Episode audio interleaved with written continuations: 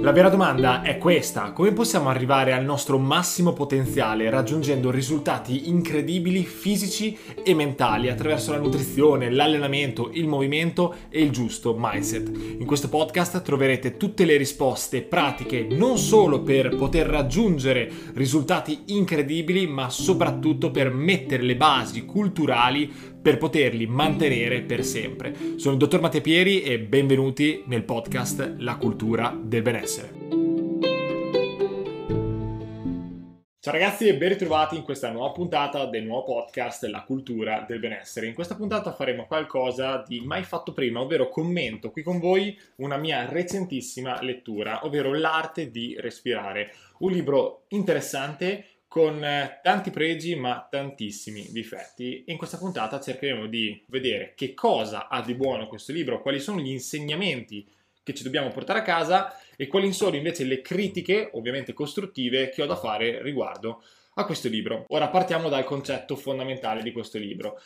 La respirazione è fondamentale, banalmente, ma non tutti, anzi la maggior parte, non sa effettivamente respirare correttamente, non sa respirare correttamente per restare in salute, non sa respirare correttamente per migliorare le prestazioni e per modulare l'umore. Sì, perché come vedremo alla fine di questo podcast, che sostanzialmente respirare in un certo modo, respirare correttamente, applicare delle tecniche di respirazione permette di modulare il nostro umore grazie alla liberazione di alcuni neurotrasmettitori, ormoni che possono effettivamente darci una sensazione di relax. Quindi la modulazione del nostro umore è estremamente generata anche dalla nostra respirazione.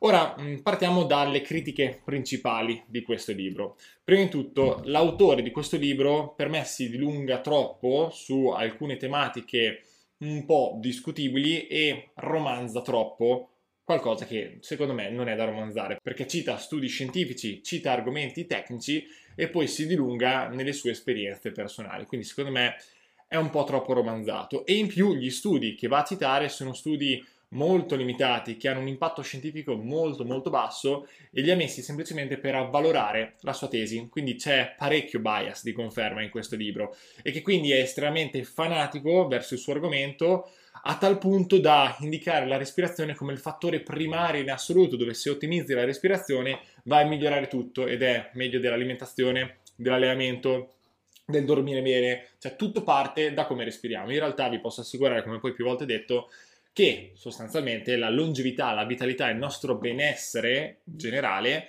deriva da tanti fattori incasellati tra loro in maniera sinergica, in base alle proprie caratteristiche individuali. Quindi la respirazione è fondamentale, ma bisogna inserirla in un discorso molto più ampio, aggiungendo tanti tasselli in più e ottimizzandoli sulla persona. Quindi Va bene respirare correttamente, va bene le tecniche di respirazione, ma non si può verticalizzare il discorso soltanto su questo argomento. Queste sono di base le principali critiche, oltre che parecchi errori. Cioè, cosa vuol dire? Che all'interno di questo libro si citano studi scientifici obsoleti, ma in più si fanno dei riferimenti sulla nostra fisiologia che sono passati da ormai 30-40 anni. Tipo qui indica che per capire la nostra frequenza cardiaca massima dobbiamo fare 220 meno età.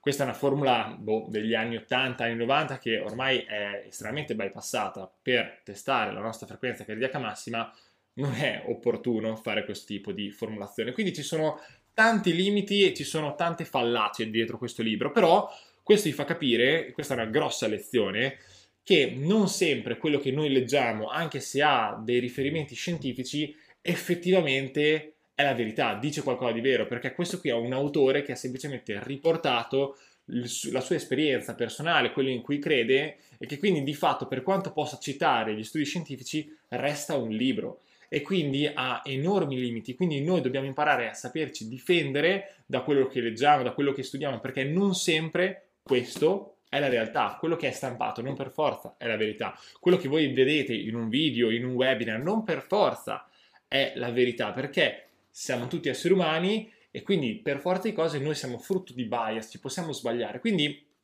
più noi conosciamo la materia, più abbiamo una buona cultura, una buona consapevolezza, più noi riusciamo a saperci difendere e a capire realmente come stanno le cose. Quindi è per questo che nasce questo podcast, è per questo che ho creato i percorsi del coaching, per educarvi, per rendervi con un livello culturale buono, ma soprattutto con una buona consapevolezza e capacità di analisi, perché non dobbiamo essere dei fanatici, ma dobbiamo capire realmente in maniera più oggettiva possibile come stanno le cose. Quindi tutte le volte che vedete delle informazioni un po' polarizzanti, vedete delle informazioni certe, cercate di approfondirle, andate a vedere altri come la pensano, andate a vedere studi scientifici, delle linee guida, cioè cercate di approfondire sempre, non prendete come verità certa quello che leggete. Questa è una cosa molto importante e soprattutto analizzate anche chi siete voi, cioè quali sono le vostre competenze per capire realmente una materia. Cosa vuol dire? Che questo libro parla di respirazione, parla di fisiologia.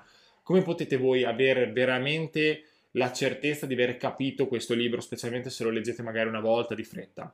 Il mio consiglio quindi per comprendere davvero un argomento, se lo volete poi comprendere realmente, prendete questi libri, li leggete almeno due o tre volte, prendete appunti, segnate quello che non avete capito, quello che è da approfondire e fate tutti gli aggiustamenti del caso. In questo modo vi avvicinerete veramente alla verità. Questo ovviamente è una metodica che funziona, ma non è per tutti perché non tutti hanno la capacità di leggere tre volte, quattro volte, cinque volte lo stesso libro, ma vi posso assicurare che se volete comprendere davvero un argomento, questa è la metodica giusta, lavorare per immersione.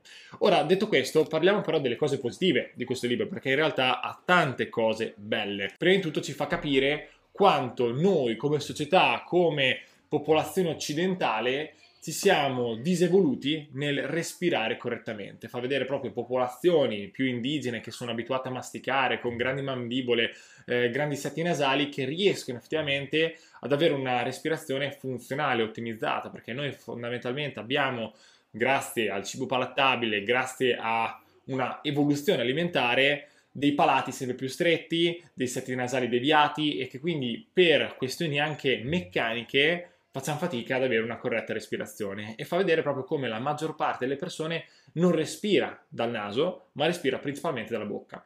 Questo ha tutta una serie di problematiche, cioè respirare dalla bocca in maniera continuativa ha delle conseguenze, prima di tutto sulla nostra salute. Perché? Perché respirare dalla bocca ci predispone maggiormente a virus, infezioni, proprio perché la bocca ha tutta una serie di svantaggi per filtrare ciò che va a respirare. Quindi il naso è un filtro molto importante che ci permette di proteggerci da eh, virus, polveri, eccetera, eccetera. Quindi noi dobbiamo avere assolutamente nel quotidiano una respirazione nasale, specialmente di notte, perché la maggior parte delle persone ha apnee notturne, eh, respira male col naso, quindi è obbligata a respirare con la bocca e di fatto ci si abitua a respirare soltanto con la bocca e si fa addirittura fatica a riabituarsi con una respirazione nasale, tant'è che nel libro cita eh, quello di mettersi un cerotto in bocca di notte per forzare la respirazione nasale. Per alcuni potrebbe essere un po' eccessivo perché potrebbe essere una tecnica un po' claustrofobica, ammetto, però se fatta con costanza e applicazione potrebbe far riprendere un corretto eh, ritmo di respirazione. Però diciamo che la cosa che mi ha colpito di più ed è quella poi per me più interessante è che noi ci siamo abituati a respirare troppo. Respiriamo troppo in maniera affannata e il più delle volte non riusciamo a assorbire correttamente ossigeno e CO2. Cosa vuol dire? Che sostanzialmente l'ideale sarebbe avere una respirazione nasale che va dai 4 ai 5 secondi per ispirazione e espirazione. In questo modo noi riusciamo a ottimizzare quello che andiamo a introdurre e abbiamo una funzionalità respiratoria ottimizzata. Questo di fatto va un po' contro, perché ad esempio io qui parlando con voi ho il naso un po' tappato e quindi respiro in maniera molto più veloce, molto più dinamica e questo mi fa assorbire sicuramente meno ossigeno e quindi le mie prestazioni, la mia fatica sistemica è sicuramente più elevata. Quindi fa vedere proprio come è importante allenarsi nel respirare sostanzialmente meno. Poi fa vedere anche un sacco di eh, tecniche di come appunto si può respirare meno, di come ci si deve forzare a respirare meno perché di fatto è una forzatura, cioè noi ci siamo abituati nel nostro inconscio ad avere questo tipo di respirazione, quindi andare a rompere questo equilibrio non è facile, quindi lì proprio fa vedere che fa degli esperimenti su se stesso e soffre nel farlo proprio perché non è minimamente abituato nell'avere quella gestione di respirazione. Però questo vi fa capire che respirare lentamente potrebbe essere un grande fattore per ottimizzare le nostre funzioni.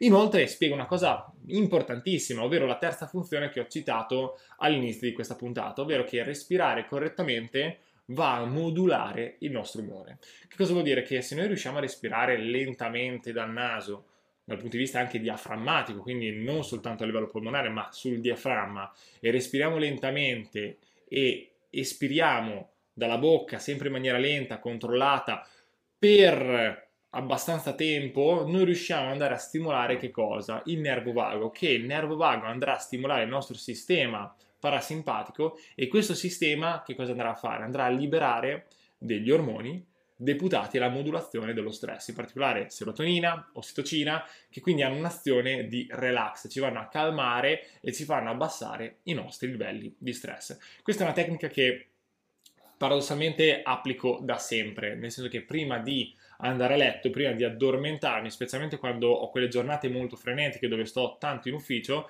per rilassarmi al massimo faccio sempre che 4-5 minuti di respirazione lenta e controllata prima appunto di andare a letto, cioè proprio sono steso nel letto, tendo a respirare in questo modo e ho un impatto a livello cerebrale incredibile, nel senso che mi arrivano veramente delle scariche di relax incredibile di gratificazione. La Matilde è meno contenta di questo perché chiaramente faccio delle ispirazioni, delle ispirazioni molto profonde, molto rumorose, ma questo vi posso garantire e vi, proprio vi consiglio di provarlo, vi dà una calma incredibile e vi permette di addormentarvi in maniera più veloce e più qualitativa. Quindi con meno pensieri fate questo e avrete un calo dei livelli di stress in maniera molto importante. Questa è la cosa per me più interessante di questo libro. Che cosa vuol dire? Che la modulazione del nostro umore deriva anche dalla respirazione perché può andare a stimolare il nervo vago, eccetera, ma soprattutto è una cosa che chiunque può fare e soprattutto la può fare in qualsiasi momento. Che cosa vuol dire? Che anche il freddo ha questi impatti a livello cerebrale, ci attiva, ci eh, riduce i livelli di stress, eccetera, però creare una reale esposizione al freddo o comunque sia anche allenarsi, eccetera, è sempre qualcosa di tassante, cioè bisogna andare in palestra, bisogna fare l'immersione nell'acqua fredda o fare la doccia fredda, è sempre qualcosa di molto costruito, ok? Per quanto si possa fare, però una respirazione è qualcosa che chiunque può fare in qualunque momento, quindi prendersi del tempo, 4 minuti, 5 minuti per fare questo genere di respirazioni abbassa in maniera rilevante i livelli di stress e vi permette di fare il pisolino pomeridiano, di dormire meglio la sera, di eh, fare un po' di mh, mm, reset a livello della giornata, perché se voi siete in ufficio, avete una giornata molto frenetica, eccetera, vi dovete prendere magari 5 minuti per calmarvi un attimo, questo tipo di respirazione può fare al caso vostro. Quindi è una cosa che chiunque può fare in qualsiasi momento ed è questa la cosa più interessante in assoluto. Poi fa vedere come dall'altra parte una respirazione molto più frequente, molto più veloce, è una respirazione al contrario attivante. Cosa vuol dire? Che va sempre a stimolare il nervo vago, ma ci mette in una situazione di allerta, di attivazione, va a stimolare tutta la serie di ormoni neurotrasmettitori che appunto ci rendono in una modalità di attacco, quindi vedi l'adrenalina, noradrenalina, il cortisolo, eccetera, e che quindi questo tipo di respirazione può essere molto utile per attivarci in un'azione. Cosa vuol dire? Che questo tipo di respirazione l'ho consigliato ad esempio a un atleta che seguo, un calciatore professionista, in particolare un portiere, che ha un ruolo abbastanza delicato, che è fatto molto di concentrazione, e che quindi entrare in partita molte volte con una respirazione attivante potrebbe farlo attivare molto prima. Cosa vuol dire? Che è un ruolo appunto delicato dove nella partita può non succedere nulla e può succedere tutto nel giro di un secondo, molte volte anche nei primi minuti di gioco. Quindi entrare già focalizzati col mood giusto potrebbe fare in questo caso la differenza. Quindi in sostanza questo è un po' il recap della mia lettura, una lettura interessante a sprazzi perché come ho detto ci ho trovato tanti tanti limiti, ho preso un sacco di appunti, anzi ho barrato molte pagine perché chiaramente c'erano scritte delle assurdità, però comunque sia nel complesso mi ha dato tanti spunti e mi ha fatto comprendere quanto la respirazione nel pratico, anche a livello fisiologico, possa in qualche modo impattare nelle nostre vite. Quindi è una cosa che vi consiglio di fare. Sicuramente di comprare questo libro, di leggerlo un paio di volte, nel capire anche quali sono i limiti che ho citato in questa puntata e di provare poi nel pratico queste tecniche di respirazione, perché vi assicuro che fanno la differenza, specialmente nelle giornate, nei momenti dove siete particolarmente stressati.